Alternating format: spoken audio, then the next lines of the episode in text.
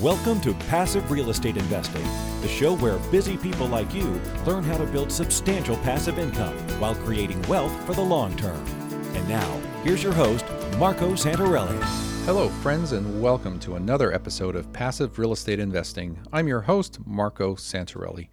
This is a quick Ask Marco episode. I've been getting a number of questions related to cash out refinancing and some of these are strategy related questions. So I've put two or three of them together here that I will attempt to answer and cover as best as I can. So before I do that, I'm sure everybody has been watching the real estate news and seeing what has been going on around the country in terms of price appreciation, tight markets, multiple offer situations, and just how incredibly on fire real estate has been in the US. And I, am talking in general terms here. Obviously, it's market by market and very much market specific.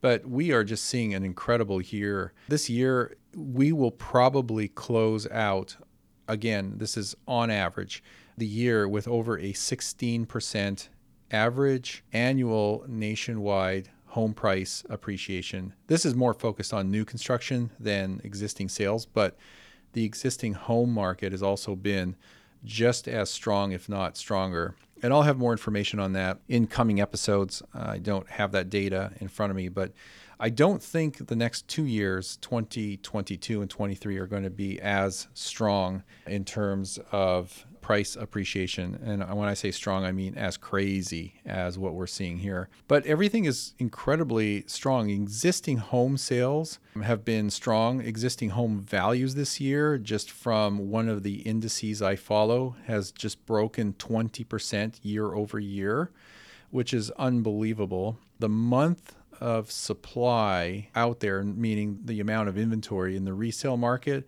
is a whopping low 2.6 months worth, which means that if there was no new inventory, the existing demand for that would basically take all the inventory off the market in two and a half months. So, again, we're living in crazy times and interesting times.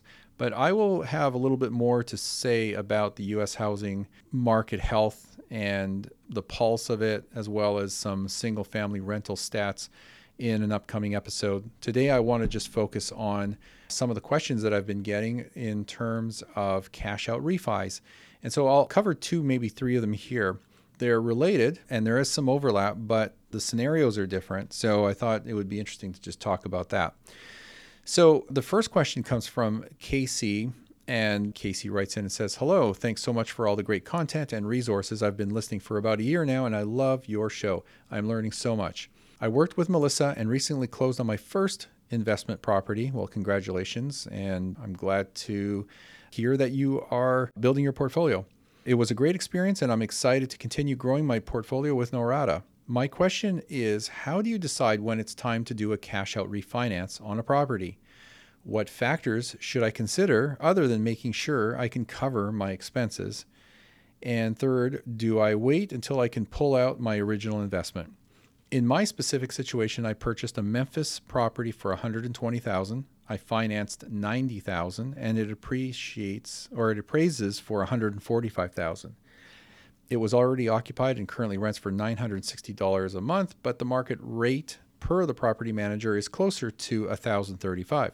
I don't necessarily need a high cash flow, but I would like it to pay for itself. I also have a reserve of 4 months rent set aside. My short-term goal is to acquire two to four more properties in the hundred to hundred twenty-five thousand dollar range over the next two years. Cheers, Casey. All right, Casey. Well, thank you very much for this great question or questions, I guess. So let me address these in order here. So to your first question, uh, you know, when is it the right time to do a cash out refinance on a property or how do you decide? Well, first and foremost, whenever you do a cash out refi, most every lender will have a maximum loan to value that you can refinance to pull cash out. So they typically will not go over 75% loan to value. Sometimes they'll go as high as 80% if you have exceptional credit like 760 FICO score and above, but there's other factors that are involved in there. For the sake of argument and as a general rule of thumb, let's just call it 75% loan to value. So when you have a property and you take the value and you look at 75% of that value, if that number is higher than your existing financing, whatever liens or debt you have on that property, if you have any margin outside of that, that would be the cash out amount you could take out. So you obviously want to have your loan as low as possible and your market value as high as possible. So the difference between the two, the delta, is as wide as possible. Anything over that 75% loan to value threshold or minimum would be equity that you can pull out on a cash out basis. That's pretty simple to understand, so hopefully that wasn't confusing. Now, having said that, if those numbers pencil out and you have the equity there above that 70 or 75% LTV that you can pull out, you can look into doing a cash out refi. Now, when you do that, you know, you're asking how do you decide? Well, you want to make sure that your cash flow is not negative and if it is, it's not largely negative having a negative cash flow is not a bad thing, as I'll explain here in a minute. But you don't want to have a lot of negative cash flow, nor do you want to have negative cash flow across a lot of properties because you want to be overall cash flow positive. Now, there are some exceptions to this rule, but generally speaking, you don't want to be carrying negative cash flows on properties. It just is much easier to weather downturns, recessions, or you know disruptions in the economy or the local market if you encounter a situation where you have to lower your rents or you're going to experience higher than normal vacancies. So just think about that, you know, logically and objectively. But there are opportunities that come along, and when those opportunities present themselves that have greater upside potential than just holding on to that one property that you could do a cash out refinance on, then it would probably make sense to do the cash out refinance, pull some of that equity out, and this is a tax free event. You take those funds from that refinance and you use that to make your next investment. In this case, we're talking about real estate, so you would use that as your down payment to put towards the next purchase, your next rental property to build your portfolio. Now, this is a very good strategy and one that helps you build your portfolio faster than just through the process of saving up through your income or your business profits and whatever else. If you have equity, if you have lots of it, then you can tap into it and put it to work. I call it dormant equity. Sometimes I've referred to it as dead equity. The thing is, is it's there, you own it, it's part of your net worth, it's part of your overall asset profile. But if you can't put it to work, it's really not doing anything for you other than just being a number on your balance sheet. So this creates the cash to invest. You don't spend it on cars or vacations. You use it eh, to put to work. You want to leverage it, and that's what you're doing. Is you're just basically moving it from that one property to another property, putting it to work, growing your portfolio and faster. So as long as there's greater upside, and as I'll talk about here in a minute, you will find that your greater upside is when you have properties that are amortizing a loan and appreciating where those returns that are being created from the new property purchased by that cash out equity is larger than the cash flows you would have had if you kept it in the property and not done the cash out refi. In other words, if you're giving up $200, let's say, per month in cash flow on the property that you just did a refinance on, but you're making 600 or $1,000 a month in cash flow and equity growth on a new property that you've purchased using the equity you've taken out in that cash out refinance, well, that's a big difference. That's a huge delta. You're now accelerating your wealth creation and potentially even your cash flow in this refinance scenario. So that's the thought process that I take and that you should take when you're trying to decide whether it's time to do a cash out refi or not. It's just what's the highest and best use of that equity? Where is it going to work the hardest for me? So, your second question here is what factors should I consider other than making sure I can cover my expenses? Well, obviously, you know, I just talked about it, but the cash flow is it positive, neutral, or negative? If you have the ability to raise rents, as you mentioned here, you've got the ability to bump it up, maybe not this month, but when the lease expires or it's time to renew or time to bring in a new tenant will certainly increase the rent as much as you can without, you know, inhibiting your ability to lease that property out. So raise the rents. If that refinance also allows you to lower your interest rate on that mortgage where you are lowering your monthly mortgage payment, well, even better. Now you've increased your cash flow as well. So that's the second way to increase your cash flow. So, refinancing is not just about pulling equity out of your property. Refinancing sometimes is about lowering the cost of capital on the financing, the loan on your property to lower your monthly payment. And then another point I'll make here is that, you know, you're budgeting the cost of the refinance, which for the most part is an expense. So you've got to budget the cost of that refinance. There's going to be a cost in doing the refinance. It might be a couple thousand dollars, it might be a little less or a little more, but that's an expense. Yes, it's a tax deduction. It's something you can write off, but you know also keep that in mind. That is not a big deal. That should not be a make or break factor because the cost of doing the refinance should never be so high that it makes the decision, you know, a poor decision. It's just a cost of doing business. And then your third question here, do I wait until I can pull out my original investment? No, not necessarily, because if that's your goal or your objective is to pull out your original investment, meaning the down payment, then, like in your scenario with your Memphis property, it's $120,000 when you bought it, $90,000 finance. That's a $30,000 down payment. If you're going to wait to get to the point where you can pull out that 30,000, you're going to be waiting longer, maybe much longer depending on the rate of appreciation in that market. So it typically doesn't make sense to wait until you recoup your original investment. It makes more sense to figure out, okay, what can I net out in terms of equity from a refinance that I can now apply towards the purchase of one or more new properties. So in your case here, you have a Memphis property appraising for $145,000. If you do a 75% LTV cash out refi then you're looking at 108,750. That's what you can refinance the property for.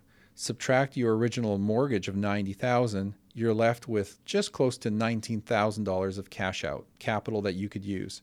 So at this point, without letting it sit for a little longer, you can pull $19,000 out approximately and use that towards the down payment of another property. Now that might be a little short unless you're looking at a property that's eighty, maybe ninety thousand dollars. But if you're looking at a property that's more, let's say it's 100, 120, 130, 150 thousand dollars, you'll just add to it. You'll just put in some extra capital yourself in addition to the cash out. And that's just a, a way to do it because you're tapping into some equity plus the savings you have. Now you've got the down payment for your next property. And that's how you build it up. And now you've got two or more, but two properties that are now appreciating. And so you wait to see what happens over the next year or two or three years and keep track of how much equity growth there is. And if, if it's enough to do it again, then you keep refinancing the properties that have the most equity that are not being put to work. And again, keeping your eye on the cash flow situation. But this is how you snowball your growth of the portfolio you have and that you're building. So, anyway, I think I've made my point. Casey, I hope that helps. But that's essentially a strategy and a way to figure out when and if you should do a cash out refinance on your properties. Okay, the next question here is from Jim, and he writes in and says, Hello, Marco. I really enjoy all of the great content that comes from your podcast and look forward to new episodes every week. Well, I apologize for the last couple of weeks that I haven't put out an episode. I've been traveling quite a bit. There's a lot of things going on this summer here with some projects I'm working on, and I'll uh, be sharing more of those projects that I'm working on here in the coming months. So stay tuned for that. Uh, Jim says, My question is focused on if there is a point at which it is wiser to not pull out the cash from investment properties that has accrued from appreciation and or principal paydown. I guess that's the question. If you start with a property that is cash flow positive, and then you have the chance to do a cash out refinance because the property goes up in value, should you pull out funds even to the point that on that one particular property, the cash flow goes negative because it has had a cash out refinance, but you would have more properties bringing in cash flow to make up for the negative cash flow on the first property? Or do you recommend only pulling out funds to the point that the property is at a break even point? Question mark. That was a long mouthful of a sentence but i get your question. Uh, thank you so much for your time and i look forward to your insight. Okay jim so i guess the short answer to your question is yes. When? Yes it makes sense to do the cash out refi. When, and then I'll give you kind of the my following bullet points, if you will. The total cash flows across all your properties balance themselves out. So if you've got three properties, one of them is negative, two of them are positive, and on the whole, you're net positive. That's kind of a myopic way to look at this, but it's just one way to look at it. So I would say overall, it's best to be cash flow positive than cash flow negative.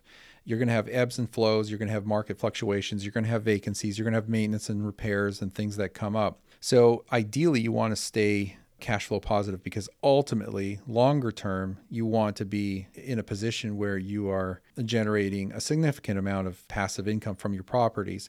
You build up to that in the beginning, especially if you're younger, you want to be in growth mode. And what that means is you're building your portfolio as large and as quickly as you can. But again, not getting into a situation where you're going to be cash strapped or financially strapped because you're having to carry and service all the properties the properties need to pay for themselves, but they need to carry themselves, meaning that when all is said and done, net, net, net, they are covering all their costs, including debt service. Short term, it's okay to be negative if you're making a strategic move to acquire more property and then convert them or, or increase the rents on those so they are cash flow positive. But ultimately, you want the rents to increase as your mortgage is paid down. And then at some point, you'll accelerate the payoff of those mortgages to the point where if this is your strategy, you've got them all paid off. And now you have no debt service, and everything coming off the property is just the net operating income from the properties are all net cash flow to you and that's when you really start to see you know some significant numbers monthly and annually that support you financially in your lifestyle but you know if you're in growth mode and you're just building things up this is how you have to look at it. You have to look at it strategically and how can you accelerate the growth of your portfolio so you can have maximum cash flow later. Now if you're doing this at the age of like let's say 65 that obviously is not the best strategy not ideal. So the total cash flows are one thing to consider. When the upside is greater with the refi to build a larger portfolio, that's when, again, you consider the refi and taking on a break even or negative cash flow.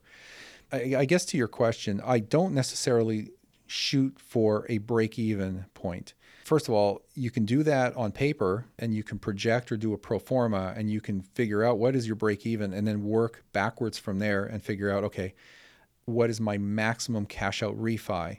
And you could do it that way, but I don't think that's the optimal way to do it. I think it's better to just look at what is the most I could take out and work backwards from there. So if the maximum amount of equity that you pull out through a cash out refi is large, then maybe you don't need that much and you scale it back. And if you work backwards from there, you can see at what point you're going to have a new mortgage on that property that you're doing the refinance on. You can check to see at what point you get to break even based on your monthly mortgage payment.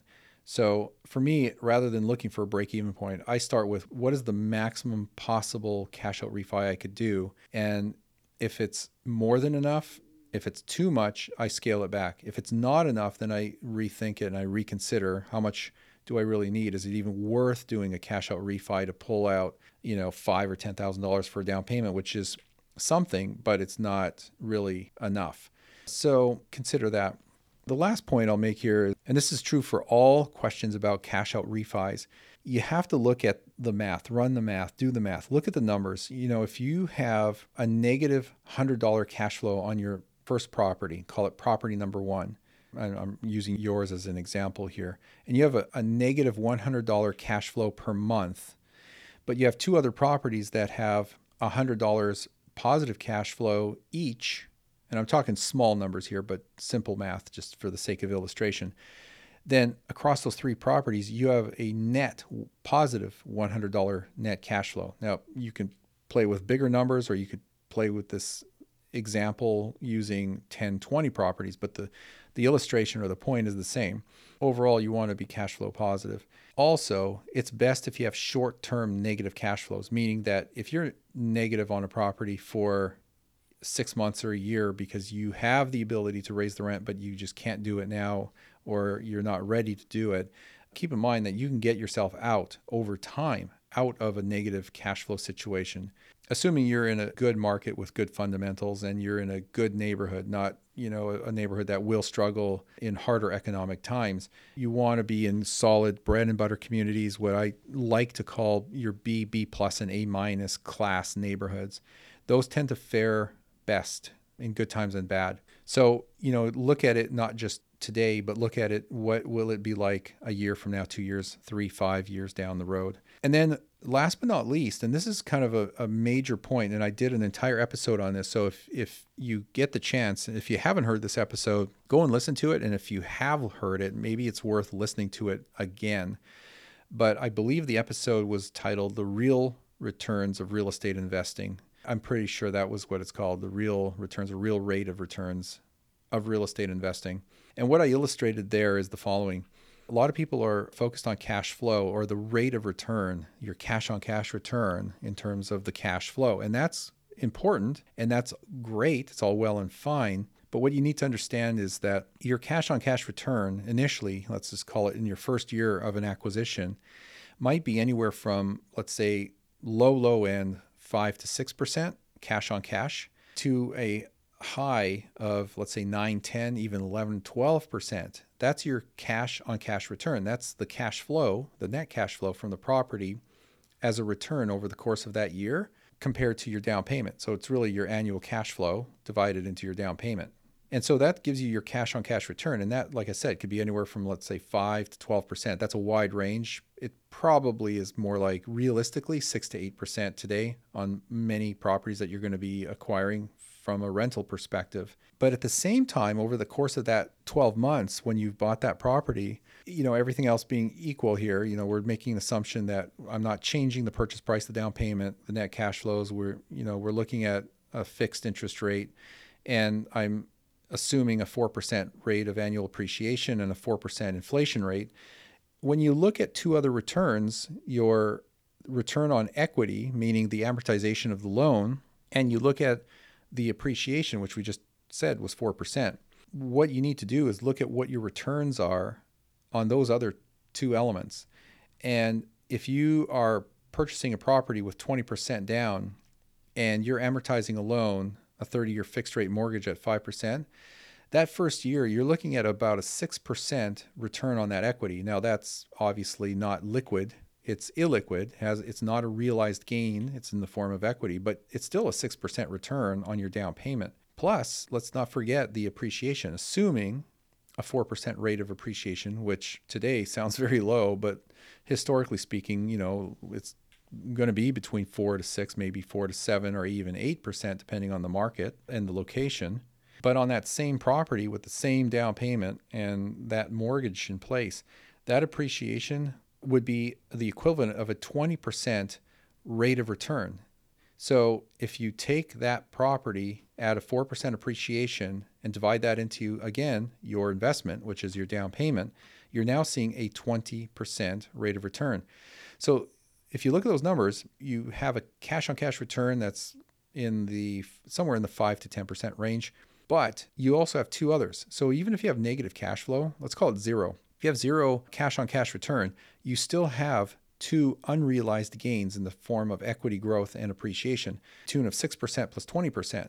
So you just made 26% unrealized gains in this property with zero cash flow. So if you don't need the cash flow today, you can live without it for the next year or maybe the next several years because your strategy is to grow your portfolio and have as much property as possible. And those properties, plural, are appreciating and gaining equity because of the amortization of the loan.